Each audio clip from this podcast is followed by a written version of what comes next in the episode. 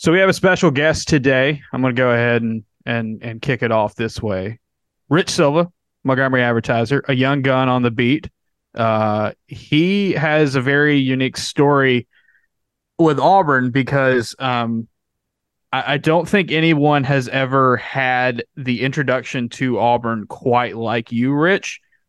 And if you don't know, Rich uh, does a great job covering uh, Auburn at the Montgomery Advertiser. He is the successor to uh, friend of the program and uh, multi-time defending champion on the podcast, Bennett Durando. We love Rich. Um, so we're going to talk about some of the stuff Rich has written about and some some cool stuff heading into uh, football season and basketball season later. But Rich, for those who may not know you, can you tell the folks at home what happened on your very first day of covering Auburn athletics full time? Yeah. So first of all, thank you for having me. Um, but yeah, so October 31st, it was on Halloween. My day, whatever, like my first shift started at at 9 a.m. that day. I'm doing a bunch of onboard and stuff and like meetings and whatnot. And then at like 11:30, I get an email from athletics because I got put on the the email list. It's like there has been a change in football leadership. I was like, does that mean what I think it means? And I called my boss that had only been my boss for two hours at that point. And I'm like, I think Auburn just fired Bryan Harsin, but I don't know for sure. And he was like, just forward me the email. And so I forwarded him the email. Thankfully, Bennett Durando had some pre-written stuff, like you mentioned. Um, so they were able to get that up. And then that happened. And then Cadillac was named the interim a little bit after that. And then John Cohen was named the AD, I think that night officially. So that was just that was a whirlwind of a day. And then it culminated in the Mississippi State game that week. I remember I think you put up a tweet um, when they were going to overtime me and you were sitting next to each other and you yeah. were like i'm sitting next to the new kid. He's had a week like and now he has to deal with this like please say a prayer for rich or something like that. Yeah i mean it's funny because we say it all the time and those of us i mean all of us on this call besides you uh, are very very familiar with auburn spent you know large stretches of our lives if not most of our lives dealing with auburn athletics. You're brand new. You go in the first week and and fellas painter dan i I can't think of a more Auburn way to get things going than it. Like it, it was. I, I, think if you would have started like say say a new beat writer comes in like this past month for Auburn and it's calm and it's mm. breezy and there's a mm. there's some recruiting stuff and there's some oh general hey let's get ready for year one of like but that would not be representative of what the Auburn experience is like. I could I could have this wrong. I think there was someone whose first month on the beat was Jetgate which I feel like oh, would have oh, been, wow. which, would have been a fun way to sort of, you know, and, and Rich, Rich brings up an interesting point, and I, do, I don't know the answer to this question, Justin. Did you have anything pre-written the way like a newspaper will have an, an old celebrity's obituary yeah. ready, to, ready to go? Did you have anything pre-written nope. about the previous coaching staff, possibly, or the, the previous coach? Uh, being being terminated in in case um, Auburn in case Auburn did it after you know the the the Georgia game or the LSU game or the Ole Miss game or the Arkansas game? So I, I mean, as as you know, and anybody who listens to this knows, we're different. We we run a newsletter that run, comes out weekday mornings. Like we don't do as much of like breaking news and stuff like that. But I had something kind of like, "Hey, when this goes down, here are the reasons why it why this failed so badly." And then I think the abruptness of it caused me to like, I had to either like shelve that idea or like, like I did not have it quite as prepared as as other folks have had it. Um, and so I I need to go back to like what I wrote from that, and because it was John such Cohen, a whirlwind. John Cohen was in his office for about 15 minutes, right, when he made that made that call to to make that that change in leadership and send that press release out. So yeah, I think we were all caught off guard by I think between the and I don't I don't remember the 15 minutes is a joke, but I, I don't remember exactly how much time between John Cohen taking office and that release going out. But it wasn't it wasn't very much time at all. If I'm not mistaken, I think Harsin was first and like President yeah. Roberts was. Oh, that's correct. Yeah, that yeah. that's right. That's right about the time. Yeah. So it's. It, I mean, but it was I, I pulled it. I pulled it up. The other. I pulled it up. I wrote. It, it was one after the other, and I and I wrote something about both moves kind of combined into one, and it was a general like hey, they're cleaning the house here. like this is like this is a this is a sweep. Um, and so yeah, that wild one of the wildest days ever. And and that again, and then they go into the Mississippi State game, and I think we're all just looking around thinking like, okay, well maybe it's a competitive game, but like, man, this team has been such a mess. And then it and then they look like they're about to get blown out completely, and then they fight back, and they and it's just this crazy game, emotional game. I mean, the the post game scene there. Um, the post game press conference. I mean, for that to be your first post game press conference, and it's just Cadillac talking like like absolutely just emptying his soul out after yeah. after the week that he had had. I was like, how do I write about this? yeah, and yeah. it's like I remember writing afterwards, you know, kind of the game story, the observations from the game, and it was just like I don't know if I've ever. I, I don't know if I'll ever write anything like that ever again. And, and just the the the cra- and again, I covered the 2013 season and like you know some some of the wild 2017, some some really wild stuff. Um, but yeah, so Rich, you have you went through the absolute hellfire of what Auburn can be in the first week. Um, and then now you've you've gotten to a point now where I mean you're you're a veteran at this point. you know, if you you're you're you know, so how does it feel kind of having an off season and then you're going to get to go into a season where it's a brand new coach, brand, it's like it's a clean slate, which I think is good for you because it's like, you know, it's a clean slate for all of us. And so, I mean, how how is that like everything that happened within really the first like month and a half of your of your time here to now looking back on it, just like how how crazy has that been? Yeah, no, it, has been very crazy. And there's a tweet I think uh, Justin Lee from the Opelika Auburn News has, and he retweets it every so often that Auburn has never played a normal game in any sport ever, and they never will. And there was multiple times during basketball season or football that I wanted to throw a retweet on that. But to answer your question, yeah, no, I'm excited to. I mean, what to cover what we hope is a normal football season. I mean, anything can happen, obviously, but I, I'm excited. I'm excited. You know, like you said, new coaching staff, new quarterback, new well, new transfer quarterback. We'll see what ends up happening at there. Um, a lot of new everywhere. I mean, what like 42? I think is the number 42 newcomers. At this more point. than half of the scholarship guys on the roster are newcomers. Is Something something Dan and I talked about recently. Right. Yeah. So yeah, I'm very excited. I'm very curious how how it's going to work. Obviously, we saw LSU do the, you know, first year head coach last year and take take a bunch of players on the portal, and they did what they did. So I'm interested. I mean, I mean those are lofty expectations, but I'm interested if Auburn can can try to do something like that. But we'll see. And speaking of transfer quarterbacks, that's going to be the main topic of conversation today.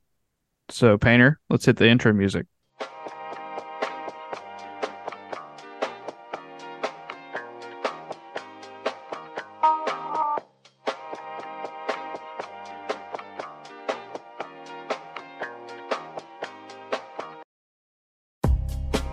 It's the Auburn Observer podcast, the early week edition, the Monday morning edition. Justin Ferguson right here in Auburn, Alabama. Dan Peck also checking in from Auburn, Alabama. How are we, Dan? Uh, I'm doing all right. Happy, happy Fourth of July to, uh, to to everybody. Happy, healthy, and safe Fourth of July. I think we talked about this on the drive, mm-hmm. Justin. Mm-hmm. Uh, that I always heard growing up that ER visits skyrocket during the Fourth of July. I don't know if that's just trying to scare kids into not playing with fireworks or if that's like a real a real thing. It's plausible sounding. I mean, the last time I ever had to go to urgent care was on the 4th of July. So, yeah. Yeah, the combination my, of, cut, my, cut my foot open on something of uh, fireworks and alcohol seems logically like it could lead to extra trips to uh, to the doctor. And of course, that voice you're hearing is on the ones and twos, Painter Sharpless, no longer in parts unknown, folks. Folks, this is huge. This is huge. Painter has moved from parts unknown to an undisclosed location. Painter checking in for the first time from that undisclosed location. How are we doing, Painter? It's warm, folks. We are we are learning to deal with it once more. He's he's back. He's back in. He's back in the heat wave, baby. Is, that humidity is like hitting you like a hitting you like a brick as soon as you step outside. Is the location going to stay uh, undisclosed? For, yes. Uh, for for uh, for the foreseeable future. They're no longer yes. unknown. Okay. It's no longer parts unknown. It's undisclosed. Now, what's the difference? Nothing functionally, but it, it'll be more fun this way to c- But- call it something else. But we didn't know. But to pull back the curtain a little bit, we he has changed locations. he has We're changed not- locations, and it is you- warmer. It is warmer where he is now than he was before. How Before, about that? before We're not- jumping on here, I got out of a pool and I was like, that was somewhat refreshing. So just to, just to just to make sure, we're not going to tell you where the old location was. We're not going to tell you the new location. But there Some has of you, been, some of you figured it out. Some of you know how to use the internet. but there has been The a change. laziest effort uh, involved at, at whatever it is this is. But yes, This you can like probably figure it out. Most of you probably have. And like an- uh, Agatha Christie mystery. This this uh Painter Sharpless location.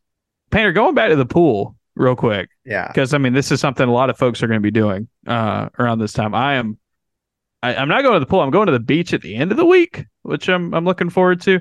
But weather's supposed to be terrible, which is just my luck. Uh, you were talking about like you come out of the pool when it's this hot, and you're just like that was somewhat refreshing. It seems to me like if if there was a way to get like the first two minutes of jumping into a pool and like Mm. like keeping that long term that's the way to go otherwise like yeah i feel like a lot of times whenever i go to a pool you get in and then about five minutes into it you're like okay this feels like a really bad bath so i'm gonna i'm gonna hop out of here real quick and that's just it's not as fun it's not as you know especially if you're making a day of it now if you have your own pool uh and, and Bill Cameron, you know what time it is. yeah bill Ca- bill cameron bill cameron making making the splash Bill You Cameron, know. the, the microphone shaped pool at, at Cameron Estates. I I actually I so it, it, it dawned on me a few years ago. Bill would talk about the pool, and I'd be like, "Yeah, I mean that makes sense. Like it, it's probably nice to have one, obviously." And then like the idea of it basically becoming an extension of your lawn, where Yeah. you take pride in it, and it becomes this thing that you sort of cherish even when you're not using it. Um, I don't know. It made me like it. That was like this thing about Bill that I actually found to be very adorable. And of course, as we mentioned in the opening, Rich Silva's here. Rich, you're an interesting cat because you grew up in New York. You're from New York, uh, but you went to school in a very warm place, a very hot, very humid place. You went to South Florida, um, Tampa, a, a Tampa guy. What what's what are the what is the fourth weekend like for you most? Because you've you've split time. You've you've been you've been where it's where you know like it's not blazing hot all the time and and you've also been in spots where you're melting uh most of the year so what was what's the fourth what what are we doing outdoors what's the what's the vibe like this time this time of year Yeah, it's oh, you know, it's it's interesting.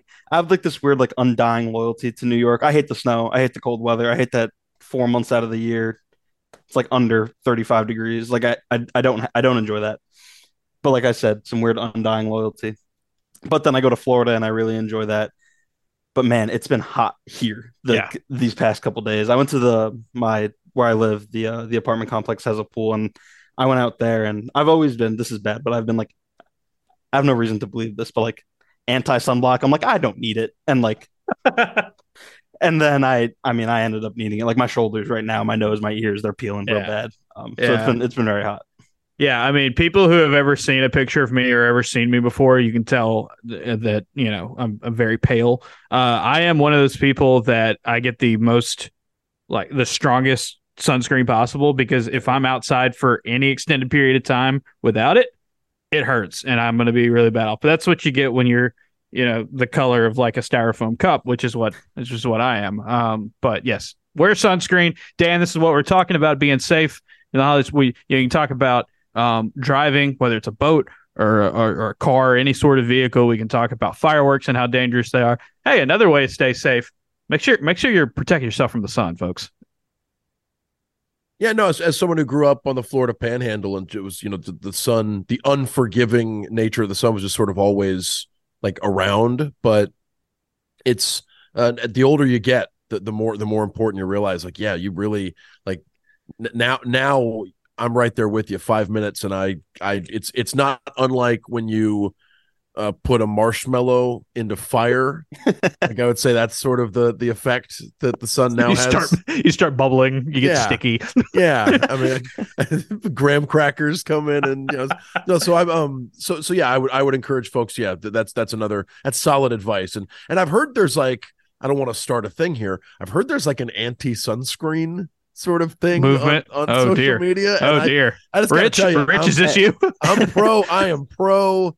Uh, you know, I, I can't vouch for everything they put into sunscreen. I'm not like that well versed in the science, but in general, I think it's probably a pretty good idea.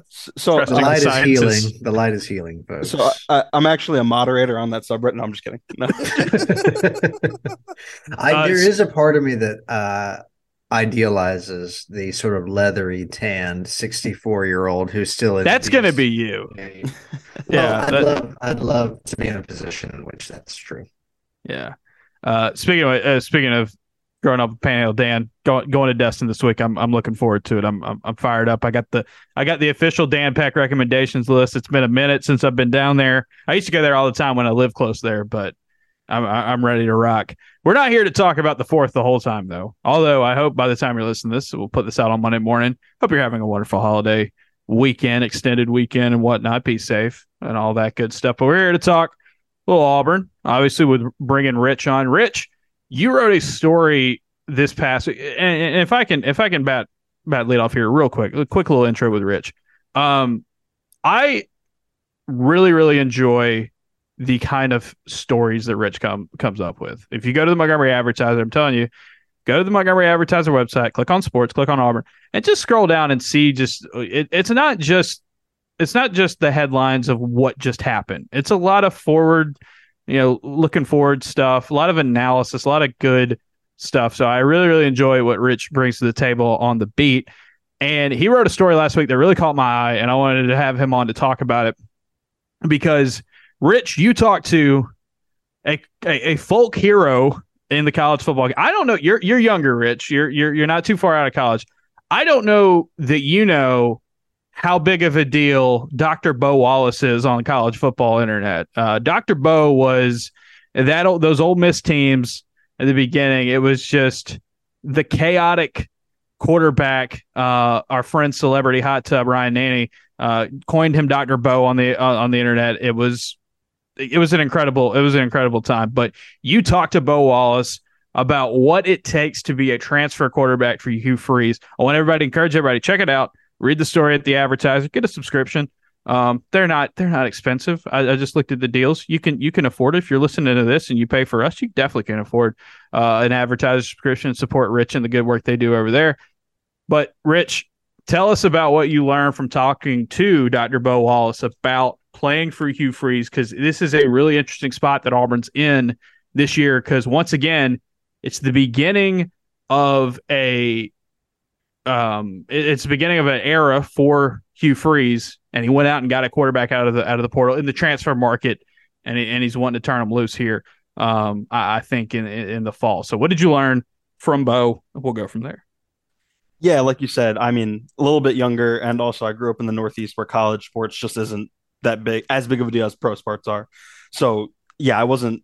I mean, obviously I knew who Bo Wallace was. I know what he did, but I didn't know how big of a deal he was to people like you described.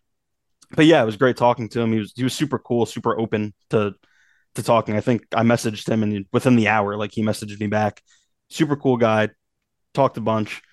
Um, I think probably the most telling or the most valuable information that he gave me was kind of how there's two different hues, Hugh freezes that is, Hmm. um, during the season where there's practice Hugh, especially early in the week, where he said he's really on you. I think he, I, I had the quote in there. He said like some days he felt like Hugh just woke up and was like, I'm gonna make sure that this kid thinks he can do nothing right today, basically um and like i'm gonna i'm gonna crush him i'm gonna put a lot of pressure on him and then he said but as that led up to saturday and game day it waned and then he said on game day like different person. He he called him like your biggest fan or your best friend or something like that. Um because he said you know the goal during practice is to to put you in those high stress situations obviously. So when you get to the game you know that that's not it's not a new concept. Uh you're prepared for it. But in the game he's trying to to keep you out of that high stress environment as best he can. I think uh, a couple Bo said multiple times like, you know, trying to lower your heart rate or keep your heart rate low. Um, so I, I thought that was pretty interesting what he said. And then the second biggest thing that stuck out to me was he spoke about the offense, uh, Hugh's offense. And I think a lot of times, like, I mean, I, Justin, obviously, I've read a lot of your stuff, so you're, I think you're a good sort resource for this. But as for me, I'm a bit younger, and you know, maybe the general fan and some other reporters, we hear like RPO offense or up tempo offense, and we're like, yeah, sure, that sounds great, but like, what exactly does that mean? Like, what are the exact benefits of that? Mm-hmm. And Bo kind of explained to me that, you know, no ma- as long as you understood what the defense was trying to do, there was always an answer that the offense could be, whether it was a little check down or throw it here or the RPO you hand it off here. There was always an answer as long as you knew what the defense wanted to do. And Bo said as he kind of grew, I mean, obviously three year starter, as he grew in that offense, he he got really good at it. So Bo Wallace is a really interesting character in the Hugh Freeze, you know, kind of story.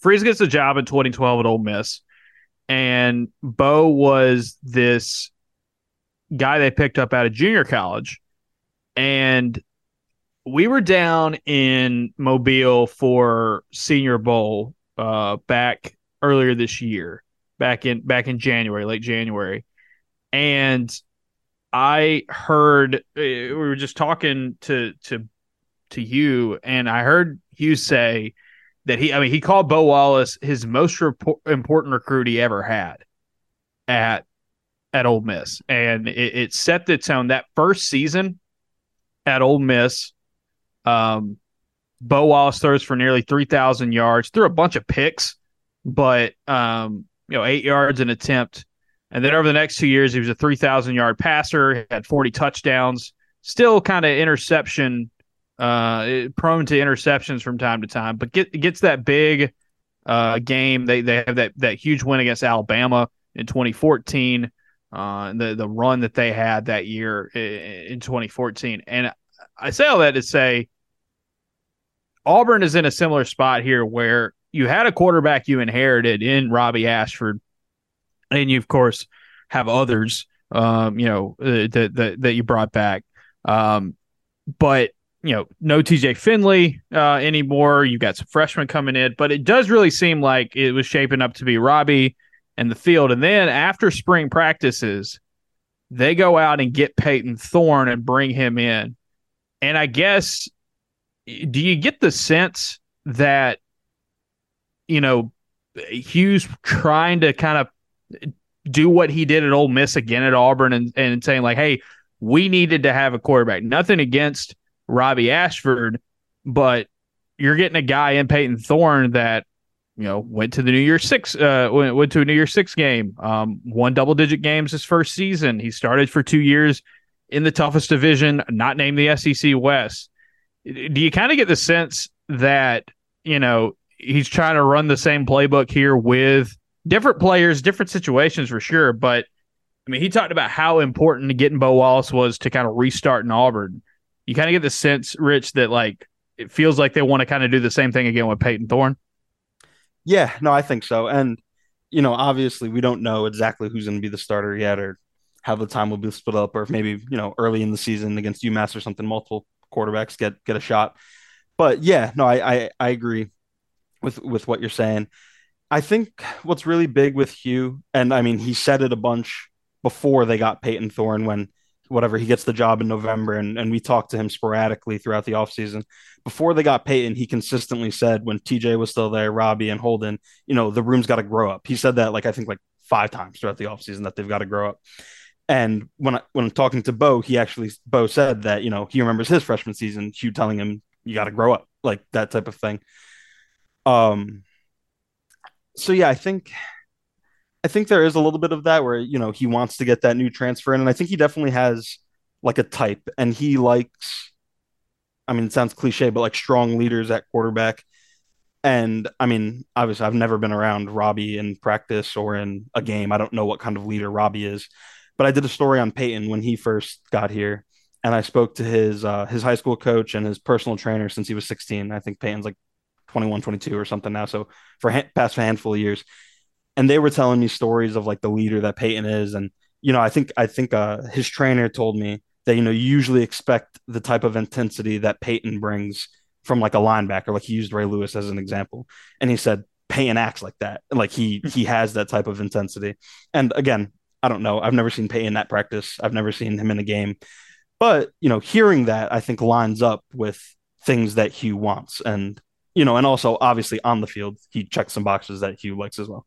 And Bo Wallace is somebody who has won a quarterback competition for Hugh Freeze before.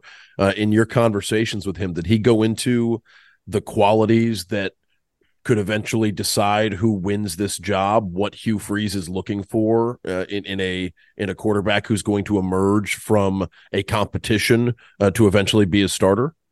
Yeah, I wanted to get into more with him, like the on the field things, like what exactly did you do well on the field that he liked, and obviously, you know, there was a little bit of a mix of with him. He could use his legs a little bit, and also throw the ball. I think early earlier this offseason, uh, Hugh was talking about Bo, and he said Bo was the worst practice quarterback he's ever seen. I, I, think he mentioned that, and then he got him on the field, and he was good. Um, but Bo, when I asked him that question, Bo really turned it back to again the off the field stuff. He says it's the intangibles with Hugh, like that's what he really, really wants and is into.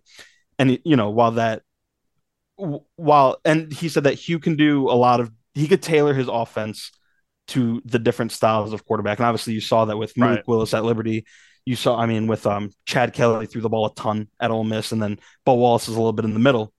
So I think, like I said, sounds cliche, but it's really important to Hugh that off the field stuff. And you know, obviously, you got to check some on field boxes, but he can he can help. He could tailor his offense to whoever he's got.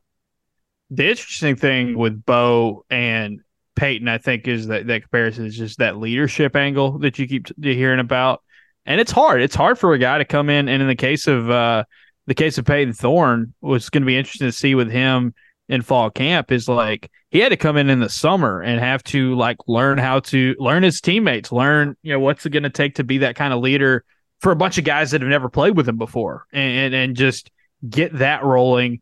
Uh, and then in, in the fall, show enough. Um, although the other quarterbacks are playing with a head start, so to speak, in the offense in the you know, in the in the scheme and everything, the way that that Freeze likes to run things, and Philip Montgomery as well. The fact that he's going to have to kind of do that quickly, I'm not saying it's going to prevent him from being the starter, and I think he's the favorite to be the starter uh, for a reason. But like, I, I think I think that element of it we haven't talked about. excuse me, I, I, don't think we've talked about it quite as much because, um, you know, I, I think uh, you either go back and forth whether you're a you're a guy that thinks oh it's still going to be Robbie or it's a foregone conclusion that it's going to be Payton uh, quarterback. I I don't think we've talked about it enough that like yeah this dude's going to have to win over his teammates and show that he can be a leader. If like you were saying, Hugh's looking for those intangibles. You got to do that in a short amount of time. If you're a time if you're like a guy like Payton Thorne. Definitely, yeah. Um, it. I mean, what he got here? What are we in July? May, I think maybe he uh he he committed. Mm-hmm. Um, so yeah, he's only been here two months, and obviously have the the summer workouts, and I think there was some some reports maybe from the two four seven guys like um like Jason Caldwell and uh, Christian Clemente that that Payton had been organizing some summer workouts with the receivers and stuff, and you know that's all great, and that, that that's all things that he he has to do, like you said, if he's gonna if he's gonna win over his teammates and and then worry about on the field things.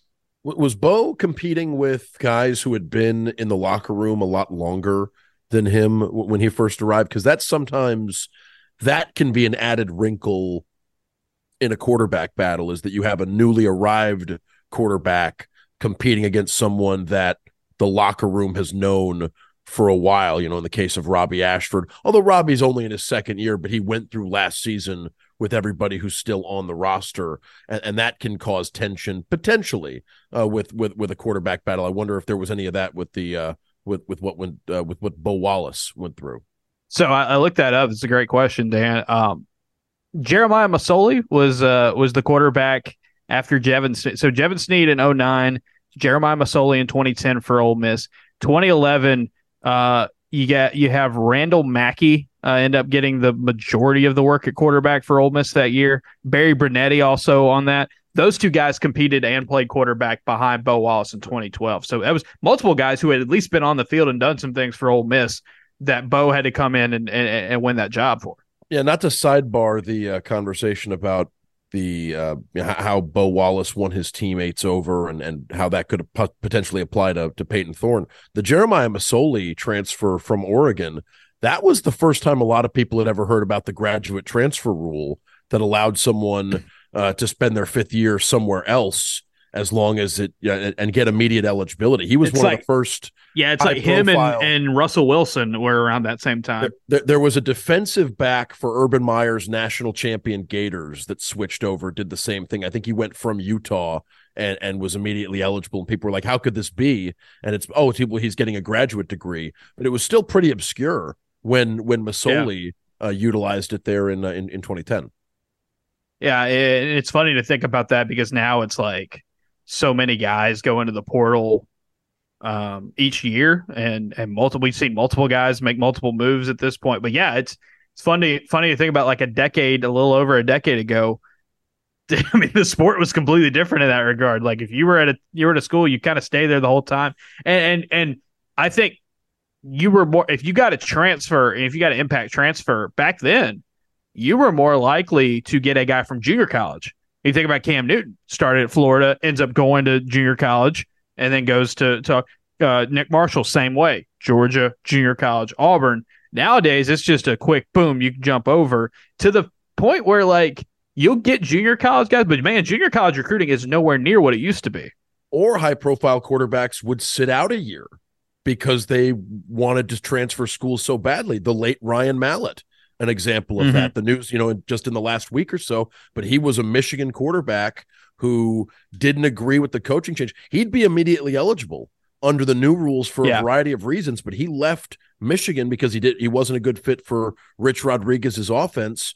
Goes to Arkansas to play for Petrino, has to sit out a year uh, because he, he, you know, you didn't get immediate eligibility back in those days. But but that was more common than uh, uh yeah than than the graduate transfer rule being utilized. That was a pretty obscure thing up until about a decade ago.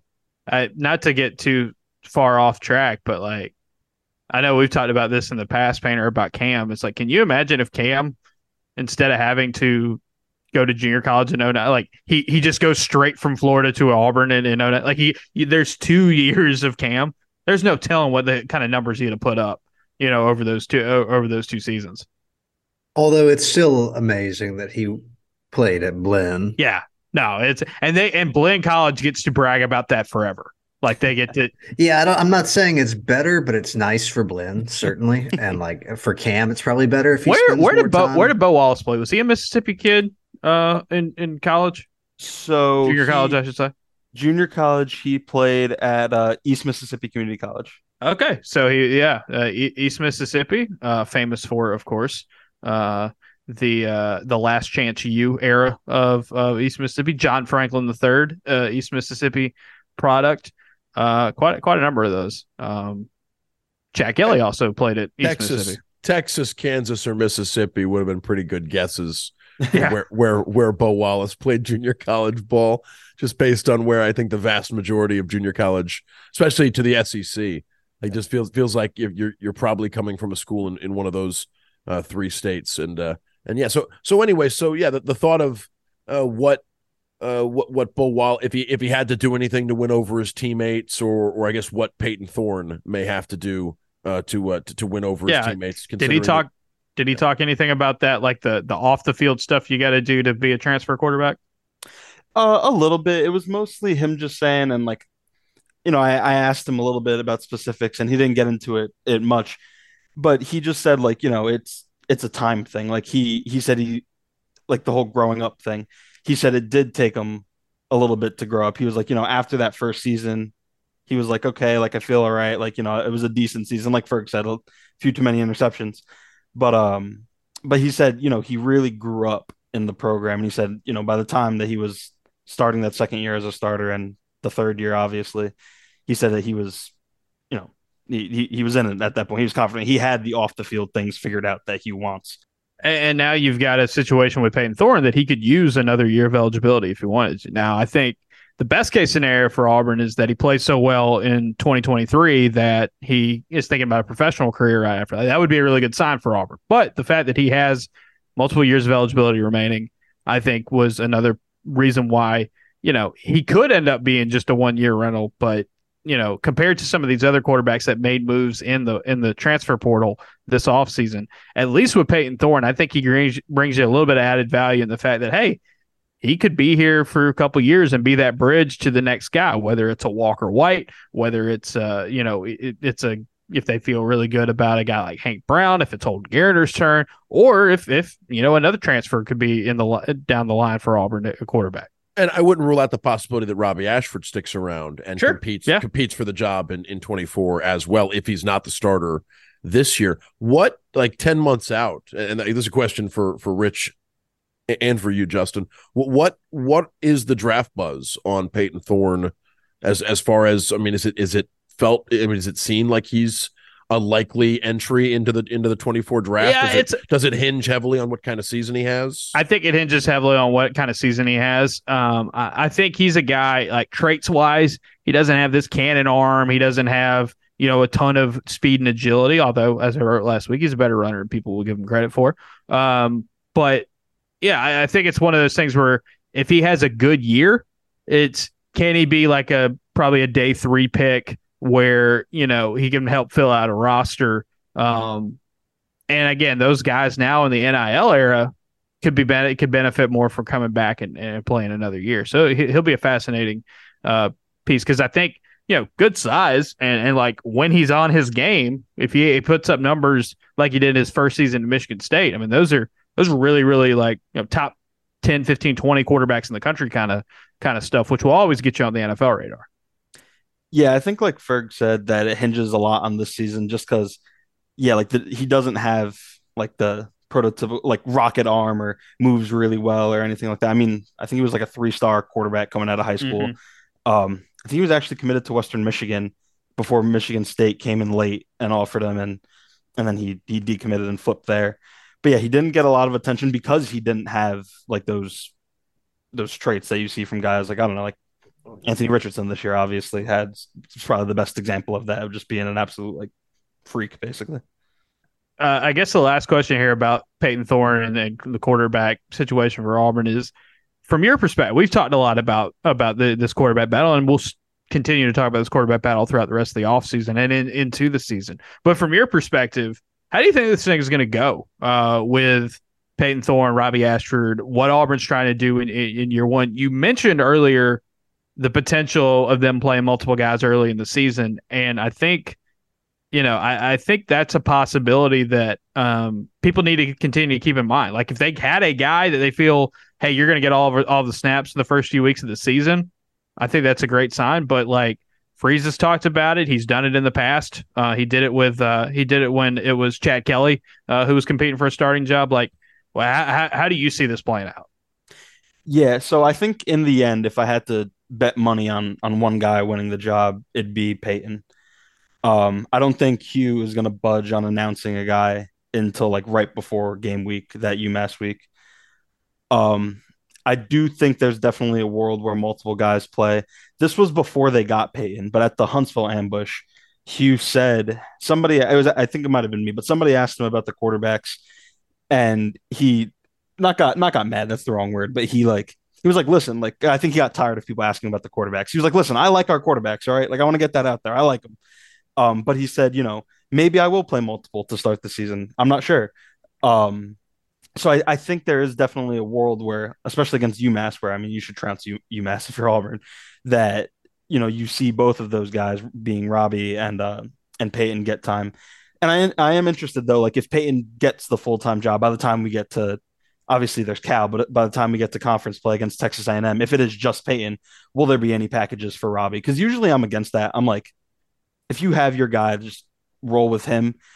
But maybe because my head was spinning during that first month, I didn't really appreciate Robbie's athleticism. But I've gone back, gone back, gone back, and uh, watched Robbie, and man, like he's he, he's unreal. Like yeah. He's a, he's a top five rushing quarterback in, in the country. There's a story I'm writing this week at the Observer that you can check out. But like Auburn's explosive play rate last year for a team that struggled so much wasn't bad, but it's almost exclusively due to the running game because you had Robbie Ashford and Tank Bigsby and Jarquez Hunter and like even behind a not great offensive line and even with really no consistent passing game, that combination just was so so good at making things happen on the ground. And if they can find a way to keep using that and and and and still be able to lean on it, even if Robbie's not the guy who can throw the ball consistently enough to be a starting quarterback for this team, I still think you got to find a way to get it on the field and and and, and just find just find a way to do it. You know, I I wonder if the the downside to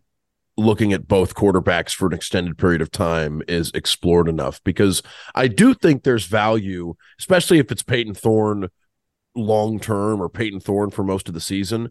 There's value in getting him as many reps in game as you can. And if you, you know, especially early in the UMass game, know, I, I would wonder if you harm whichever quarterback you're eventually going to go with if you're if you're taking an extended look at both of them in the UMass game rather than giving whichever quarterback it's going to be a lot of time against sort of a live opponent before the show goes on the road in week two to Cal. I wouldn't be surprised if the quarterback battle is mostly settled before they play the UMass game and they use the UMass game as a dress rehearsal for mm-hmm. that for yeah. that road for that road game in week two.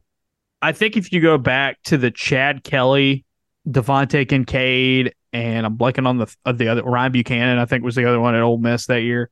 If you go back and look at that, they kind of had even reps or sort of even reps in that opener. And then the next week, it was mostly Chad Kelly. And then they lit. I mean, the first two opponents like that year, Ole Miss scored like a combined like 130 points.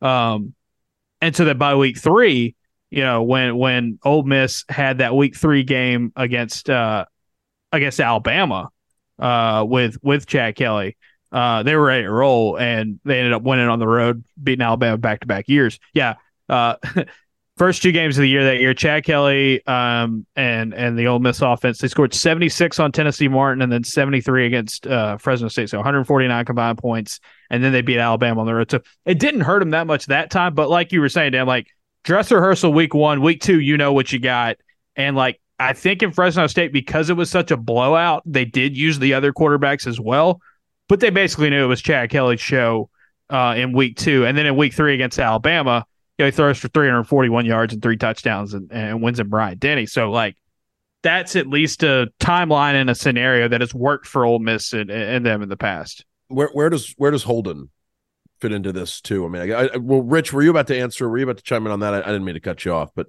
but that was that was the other thing I was wondering about. Is you know we we we break this down as Payton versus Payton versus Robbie right? And it was, you know, there, there were times when it felt like Holden was in the conversation. Oh, with sure, Rob, yeah. with Rob, with Robbie this spring. So it's it's almost like is how how how quickly are they going to be able to narrow this down to even two? Yeah, I think to what I was going to say right before, I think the fact that Cal is week two, and I mean, I think if you're Auburn, you should have Auburn should have the expectation that you're going to beat Cal, but they're not like a pushover like UMass should be. So it's right, right. So I think, like you said, Dan, there is something to be said about picking your guy and going with your guy because you know, don't lose to Cal. Like that that'd be really bad for for the new staff if, if you lose to Cal. But anyway, um sorry, slipped my brain. Your second part of what you're saying? Yeah, about Holden. Like, you oh, know, Holden, I, yes. I, think yeah, because there was a, t- a stretch during the spring where he was getting first team reps. Now that kind of faded a little bit towards towards the end. I think the thing here, and this might just be a little too simplistic for uh, uh, of a way to to to say it, but I, I think it's the thing where it's like Payton Thorne is an older, experienced version of what you could get out of Holden. Whereas Robbie, and I don't want to just break it down to Robbie's the dual threat. Robbie's the but like yeah, he does bring something different. It's a different dimension. What we have seen from Holden, what little we have seen from Holden, is very similar to what you would theoretically get from uh, Robbie uh, from uh, Payton Thorne. You know, pocket passer, stretch the field, good command of the offense, probably plays better with a good running game next to him. So yeah, I mean, I, I, think that's the other thing. Like, if Holden comes in, I wouldn't completely count out. If Holden comes in, has a really good start to fall camp, sure, he could be in it. And like, he's a guy that I think you could find ways to get him on the field against UMass, um, and, and maybe maybe get. But like, I think it's a, I think it's the scenario where like he doesn't give you enough of a difference from what you'd have in Payton Thorne. It's just kind of a younger version of him. Maybe too simplistic, but that's just kind of the read I have on it. Yeah. I was going to say, it seems like at the moment, best case scenario for Holden would be if Payton Thorne were to win the job, can Holden beat Robbie in a competition to be the backup, depending on what Hugh Freeze Right. is looking for And I think a that would ba- in depend. in a backup quarterback? And I think that would also depend on what Hugh and the and, and Philip Montgomery would want to do with Robbie Ashford. Say Robbie Ashford's not going to be your starting quarterback, but it's like, hey man, we got to find a ways to get him on the field. And I'm not saying position change, but if it's more of package certain, like where it's you know, hey, we need you to focus in on being the guy to run it here. You know, maybe that opens the door a little bit for a guy like Holden to be more of your traditional backup quarterback. it'd be interesting too. So, assuming Payton wins the job, and like we established that Bo talked about that, you know, Hugh can can tinker with his offense and you know align it with his quarterback's talents. But let's say Payton wins the job, and I don't know, in the third quarter of whatever game he goes down with some sort of injury. I'm curious, would they maybe move to Holden to finish that game because he lines up more with what Payton does, versus maybe after that he would have a whole week to to build the offense around what Robbie does. It's just an idea. where is uh where's Philip Montgomery uh, factor into all this? Does does he have uh d- does he have sort of classic tendencies with regards to picking a quarterback in an open competition? Are there things that he seems to prioritize? Because there's you know there's so much talk, understandably so, Mhm. about Hugh Freeze and Hugh Freeze's role with the quarterbacks and the offense. But Philip Montgomery is, you know, it's not weekend at Bernie's where they've got, you know, just a, an empty suit there as the offensive coordinator. Uh, Philip Montgomery is a guy with a very real track record of his own, and I have to feel like he's got an outside, uh, an outsized uh, role in in choosing who this quarterback's going to be. So Philip Montgomery, when he got to Tulsa, he inherited Dane Evans, who had been starting there for several years um, at, at, at quarterback at Tulsa, and put up some really good numbers there. Uh, that the year after that, um, he had uh, a couple of guys in Luke Skipper and um, let's see, this was Luke Skipper and Chad President that were the quarterbacks that year. There were injuries and kind of back and forth. Um, Seth Boomer ends up being the being a guy for him. He lands on Zach Smith in 2019, a transfer that he that uh, he had been familiar with from his time at Baylor. Um, so that there was transfers there that he leaned on, and then Davis Brin was his quarterback the last couple years. That's another guy they developed. So it's a mix. It really is a mix.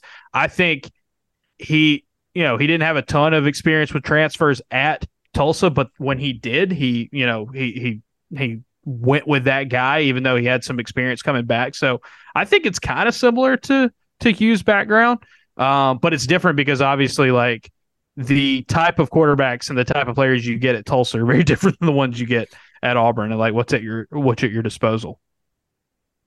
Good quarterback conversation, fellas. All right, we'll talk some basketball here with Rich. Uh, before we go, before we do that, let's take care of some business. Hi, if you like this show and you would like more of it, uh, you can subscribe to the Auburn Observer. You get all of the newsletters and all of the podcasts, which is twice as much of this podcast, uh, the weekly one with myself, Painter, and Dan. We'll record our next one on uh, Wednesday night. That'll go out on Thursday this week. We'll have newsletters on Tuesday and Wednesday, and the mailbag on Friday. Send in your mailbag questions early this week. Uh, the earlier, the better for for me. You also get every episode of Friends of the Program um, that that that comes through, and any bonus podcast we do. Dan keeps motioning for his podcast. It's never going to happen. Um, so I'm just going to keep talking. And uh, yeah, that's uh, you can subscribe to the Auburn Observer, auburnobserver.com. There are links in the description. Go to our website. It's the easiest thing to do. We email everything to you. Six dollars a month or sixty dollars a year. Got some fun stuff in the works as well. Uh, it's a good time to sign up before we go to SEC Media Days and fall camp gets rolling. Painter, how else can the folks at home help us out? Well, obviously, you support enemies of the program, but after you do that, you rate, review, and subscribe. Give us five stars uh, write a nice review on uh, on on apple podcast uh, and that helps us out a ton. I think we might be going back to doing some giveaways or something with with the reviews here in the near future so keep your ears out for that. Um, five stars on spotify also helps us out a ton. Finally our friends at home field apparel. Folks i'm wearing a home field shirt right now. I'm wearing home field all the time. In fact i think when i go to the beach this week i'm going to pack nothing but home field that's the easy way to get ready for a for a vacation. I'll tell you that much. Home Field Apparel, the number one place to buy collegiate apparel. Uh, we're talking the coolest logos and the coolest um, designs that you're going to get on the most comfortable t-shirts, hoodies, sweatshirts, quarter zips, long sleeves, joggers, what have you. Some really cool Auburn stuff uh, in there. Uh, they just had uh, they're in the middle of refresh season, so if there's another school that you love uh, or just think their stuff is cool besides Auburn, you can go get that uh, at Home Field Apparel. Uh, I'm looking right here. Uh, Rich, your alma mater, USF, has a, has a decent amount of home field on there. Uh, it's got got some got some classic designs, including a sailing T-shirt, which is pretty sick now that I'm looking at it. Uh, and uh, of course, y- you can get the official Auburn Observer T-shirt. The only place to get it is at homefieldapparel.com. Just search Auburn Observer in the little search tab, and you will be on your way to get your Auburn Observer home field T-shirt. 15% off if you use the or, promo code observer at checkout. That is homefieldapparel.com. Rich, do you root for USF athletics? Do you find yourself loyal to like are you a are you a diehard bull? Are you a uh, uh are you someone who's uh are you are you are, do you do you yearn for the Sun Dome down in A uh, hater d- of down Taco Tampa? Fall. Yeah, what's uh what- what's what's up with that? You got a Matt Grothe jersey hanging hanging in the hanging in the closet? So I do uh I do find myself rooting for USF a lot, but I mean with football there hasn't been much I mean I think they've won one FBS game in 3 years. So it's like gosh, like and what's funny is during A lot, I- a lot of that was Brian Battie's fault, though, and you got rid of him. yes, So yeah, I think it- you guys will be Oh, much better now. Oh, no. No. Dan. Bri- Bri- Brian Battie was about the only I'm not, not the only good player, but one of the only bright spots on on that te- on those teams. Um, it was funny too. What one of the so I covered the first couple of years of Jeff Scott's time there, and obviously he's not there anymore. It's Golesh, but I never covered an FBS win. The one that they got was against Temple, and it was my dad's birthday, and I had flown back home for that weekend, and I watched them run for like 455 yards on TV, program record. It was it was it was incredible, but then that was it. I was at Jordan Hare Stadium that night in 2007 when uh, when USF came to Auburn and won in overtime Yep. uh, early in the uh, early in this like Tuberville's second to last season. I think it was Brandon Cox's senior year. Uh, I the, for some reason I remember that it was USF's quarterback. It, I think it was Matt Grothe. It I was think it was. Grothe. I think it was his 21st birthday. It was. I remember that that came, that came up during the coverage. But yeah, USF uh, hung with Auburn the whole game, and then and then and then beat them in uh, beat them in overtime. underrated part about that game, and I and I am looking at the box score now, and I remember it. Do you remember that South Florida's kicker missed four field goals and they still won? Delbert Alvarado. I remember that name because I remember it was like they would send him out, and everybody's like, "Oh yeah, maybe maybe we can stay in the game." And uh, yeah, two of six on field goals. My man had a uh, my man had him a uh, had a rough game, and yet still uh, was able to uh, get the um, get the get the victory. What did Uh, what did uh what did Brandon finish with that day? Ooh, 16 of 35 for 165 yards, a touchdown, and two picks. So that is Yeah, a I want to say this the next week was the week that Tuberville went with Kodi after Brandon started slow against Mississippi State. And uh, that was that game and the 06 Georgia game were the were the times when I could really feel like you could sense in Jordan Hare Stadium that uh, that there was there was a segment of the fan base maybe turning against Brandon a little bit. And that that game it was it was uh, it was tough to deny at least that night. Even though Brandon went on to have, you know, more more great moments in an Auburn uniform, but that was that was a tough night. now that we've talked about great moments in South Florida football history, uh, let's move on to some basketball. When I was saying earlier, I really enjoy Rich's stuff um, because of the ideas he comes up with, some of the some of the angles he writes. He wrote something a couple days ago that uh, I think any Auburn fan needs to uh, kind of remind themselves of if they haven't gotten it uh, already. Headline: Why Auburn basketball freshman Aden Holloway fits well with Bruce Pearl. And uh, we want to talk about Aden because Painter, we've talked about this. I think Dan, we've talked about this a little bit as well. It's so funny that Aden Holloway is the second highest rated freshman Auburn has ever signed. And yet it kind of feels like he's been undervalued a little bit, not talked about quite as much in the year, just because it has been so long since he signed with Auburn. And on top of that, there was a whole lot of roster movement since his his decision. But What did you find, Rich, in the numbers uh, with Aden and uh, why you're you're kind of high on him heading into uh, the the 2023-2024 uh, season? Yeah. So first of all, and I mean not to put like a level of pressure on a guy that hasn't played in a college basketball game yet. I think like the ceiling of the season hinges on him. Like if he comes in and he's, I mean, what, what like he's, I think he's capable of. Gosh, they get like they could be really good. I think. Um, but in terms of some of the numbers that I saw, I'm just pulling up the story again to make sure I get it right. So I think in Pearl's, what it's nine years at this point, and I forget the exact number of point guards because I know um, obviously there were some repeats in there, but I think so for each season, every one of his point guards has been six one or shorter, and in seven of those nine seasons, that point guard averaged at least double digits, eleven point four. And the only exceptions were Casey Ross Miller, which and that was in year one, so what sure. And the other one was Zep Jasper, and obviously Zep is much more known for his defensive capabilities and the season that he was the starting point guard, obviously two years ago, he's playing next to Jabari Smith Jr. and and Walker Kessler and, along and, with everybody else. And Wendell, even though he wasn't the starter, Wendell ended up playing more minutes than him and was kind of the the closing point guard for for a lot of those lineups. Right, exactly. So you know, you see, and I mean, when when um when Aden signed, Bruce said it in a in a statement that was sent out you know, Auburn's become a place where fast, quick, creative guards have flourished. Aden's a special winner. He has high basketball IQ, and he goes on to to compliment Aden. But yeah, he's he's absolutely right. That I mean, in the nine years that that Bruce has been here, it's always been a short, crafty little point guard. And I know when I first got here, I was talking to you about that, Justin, of like, like I was like, why, like why, why is he so obsessed with these, with these this archetype of player? And you you know, you were kind of describing to me like it's an under um, recruited type of player, a mold of player, and you know mm-hmm.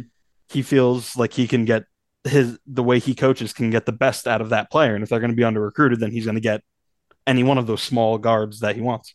I wonder if a bigger, more physical point guard would struggle to play 30 minutes at Bruce's tempo on both ends of the floor, too, where maybe being a smaller, undersized athlete can actually benefit you if if you crank up the speed enough compared to what some other and there are great athletes who, who are who are bigger point guards too but when when Bruce Pearl I mean he's the engineer of this thing. And if he knows you know what kind of point guard that se- seems to benefit him I, I would uh I would believe there's probably some logic and some science behind it uh, on the court too. I also think the other thing that when it comes to point guards and small point guards especially these days last few years this this revolution we've seen in basketball at all levels of guys shooting from deeper and deeper out uh, and usually it's the smaller guys who do that like hey if i can shoot from further back you know that's going to bring less of the defense on me and so if i'm a smaller guy and i can shoot from further back you know i don't I don't have to worry about having somebody in my grill at all times. Usually bigger guys guard me. And so we obviously saw that with Jared. I don't know if you guys saw the video of him coming back to campus uh, here this this past week, and he's just hitting shots from from all over the floor. He's still got it. Aden's got a good bit of that to his game as well. You watch his high school film, uh, AAU film as well. Dude, dude has a green light from any everywhere. Um, I think that's a, a spot where again that fits with the Bruce Pearl system, right? Threes, frees, and and layups. That's that's what you want. So a guy who can take it from you know shoot it from deeper you know you'll be fine with that if he's a little on the smaller end because i think everybody saw with jared didn't matter how tall he was he was still a very effective player because he could score and distribute and play that style better than anyone. With Aden, it, it's so crazy. And and and again i keep pointing back to this and i and i don't want to put like you were saying rich you don't want to put too much pressure on a guy uh, who hadn't played a college game yet but keep in mind keep in mind this. He's the number two recruit Auburn has ever signed out of high school. Number one was Jabari Smith, National Freshman of the Year. Obviously, you know, lottery pick, one of the best to ever lace him up at Auburn. Number three was Sharife Cooper, who in a short amount of time put up some of the craziest numbers we've seen from a point guard at Auburn. And, and, and across a full season, we're talking about a guy who would have been freshman, you know, potential SEC freshman of the year, just a, an elite elite player that seems to bode pretty well. I mean, we can talk about like, oh well, you know, last season, Yohan Traore didn't really click as a as that five star guy that they brought in and, and stuff like that. But like Aden just was at a different Aden's just at a different level. He's in that elite elite zone uh, as as a point guard, and it looks pretty. Uh, look, looks like he has the potential to be pretty special in that in that first season. And I'm curious too how um how Bruce is going to handle playing him and Trey. What are those minutes going to look like? And do we see? Because I think during like one or maybe two games, Bruce last year put Wendell and Trey on the floor together, and it was only I think it was a total of like 14 minutes throughout the whole year or something like that. I'm curious if we see any of that with Aden and Trey together, and like what the benefits of that could be. How well Aden can play off ball. Yeah, yeah, we talked about it not too long ago, and I ran the numbers. Auburn's offensive rating when Wendell and Tre were on the floor together was just through the roof. Like it was insane. Defensively, you gave up a lot because you didn't have Zep or KD, and it was just smaller, you know, less experienced backcourt at, at that point to play defense. But man, offensively, I mean that that crew could because I mean, how many times do we hear Auburn fans online and elsewhere? Uh, Painter, I know we we we talked about this a bit. Like it's like, oh man, that that, that tray at the two is just that's a lot of fun if they could if they could lean into it, and it was, but it it does every decision like that usually comes at a cost, and and in this case, it was it was on the defensive end, so it's probably not something you want to do a ton, maybe long term. Maybe I want to build the whole thing around it, but it might be something you can do in spurts. Go back to a couple years ago, Dan, uh, when uh, when Auburn ran that three guard lineup towards the end of the season with Jabari and, Walk- and, um, and Walker up front, and how effective that was. You know, I, I wonder again if if there are any concerns. I mean, with with a player like Aden Holloway, a five star guard that aside from Jabari, that the top high school player Auburn's ever signed, are there any concerns about how his game translates to the SEC level immediately? I guess I'd be a little worried about his size, uh, you know, holding up defensively because he's, I believe, he's smaller than Jared was when when Jared came to campus uh, officially. I think they're maybe they're right around the same uh, height and weight, but that's you know that that would be something I think if he's going to be a starting point guard for a team looking to win a lot immediately, you wonder about that. And then I guess the other one would be like is if if he's a liability defensively, does the offense will he be able to do enough offensively to justify minutes with other options there at point guard? But but yeah, just sort of I mean, what, what do you what do you know about the the other less talked about parts of Aden's game outside of uh, his, his, ability to shoot and and what he can do as point guard with the ball. I th- I mean I think and you know the finding like clips and and and tape of him is is difficult at times, but I think in what I have seen of him, I think what sticks out to me is like his like craftiness, I guess for lack of a better term, that he's like I mean not he's not like whatever like Kyrie Irving like a wizard with the basketball, but he's you know, like I said, real crafty. He he knows how to get to his spots, and even in the McDonald's All American game, you saw it. And obviously, I don't think guys are going 110 percent in the McDonald's All American game all the time, but at, at, times this year, it felt like they were. And I like he scored his first points on on Bronny, Bronny James, and that the move that he put on him was, was sick. And then you know, obviously, he he hits a three from from way out, I think, to end the half. So I think he's he's really skilled, obviously, offensively and like you said, the size the size is my only concern on the other end. I think so. He's listed on Auburn's website at 6'1, 165. Jared, and obviously this would be as on his way out, he was listed 5'11, 175. So he's got 10 pounds on Aden and two inches shorter if you think Auburn's numbers are, are completely accurate. So yeah, I think I think that is a concern. And I'm curious how that's going to work because I remember when Johni and Dylan, especially towards the early part of last year, I mean, they were each they were. I felt like they were blocking everything in the, in the early parts of the non-conference, and we would ask Bruce about it, and he's like, "Yeah, it's because our guards will let, and letting them go right to the paint, and Dylan and, and Johni have to clean it up." So I'm curious if we're going to see more of that, or maybe they're going to be forced to lean into that to really hope Johni and Dylan could just be be the rim protectors that they are. It'll be it'll be fascinating to see. Uh, I think I think the just the the shooting prowess that he brings to the table. I mean, when you look at the numbers he did in in high school, he had in high school and in AAU. Just and there are times when he gets hot, he just I mean the the the basket must look like it's twenty feet wide to him the way he can shoot the ball, and it's it's that improvement. I think if if he can be an improvement from what Auburn had at Wendell Green Jr. these last couple years in terms of uh, efficiency from deep, while also being able to create and do a lot of different things. He's not, you know, stylistically, he's not Sharife Cooper. Um, he, he's not that kind of point guard, but I think if he can do enough of that and, and and also just be the offensive catalyst when he's on the floor, there's a lot to like about his game. And and I'll I'll continue to believe that the longer you spend time in a Bruce Pearl on a Bruce Pearl team, the better you usually get on defense. Like he he does a good job of of developing those guards to the fact where I thought towards the end of his time at Auburn, I thought Wendell was a very underrated defender for what he for what he did. And and and Aden defense is not going to be like defense is not going to be what he's known for early on. Very few for freshmen. I mean, you have to be like Isaac Okoro uh, to be a guy known for his defense as a freshman, but um, you do you do love the potential and the makeup there of that guy. And again, it's just so funny to think about how he hasn't been talked about a ton, and and I think it's just the way recruiting is in basketball and the way the transfer portal is. It's old news that he's at Auburn, but now you got to look at it and bring it in. It's like, oh yeah, remember he's he's he's one of the best players in the country coming out of high school, and Auburn gets it like, you know, he would have been a few years ago, he would have been the best player Auburn's had and probably would ever think to have. But obviously, that has changed uh, in the Pearl uh, administration. Dan, you were saying something? Well, and, there's, you know, I, I think uh, Rich mentioned uh, Tre Donaldson earlier too, as somebody who I think there was, even if Aden weren't coming in, I think there was going to be some excitement about what Tre could do at point guard. So it creates this interesting dynamic. And I forget who was the first one to point out this is probably the first offseason of Tre Donaldson's life that he wasn't also focusing on football. Yep. And and to think, I mean that that I've I've heard stories for athletes that that Yeah. frees you up to really sharpen some. I was go back. I was go back to Seth Williams' the second year. How about Noah Igbinoghene's second year? When and then when he focused just solely on playing corner.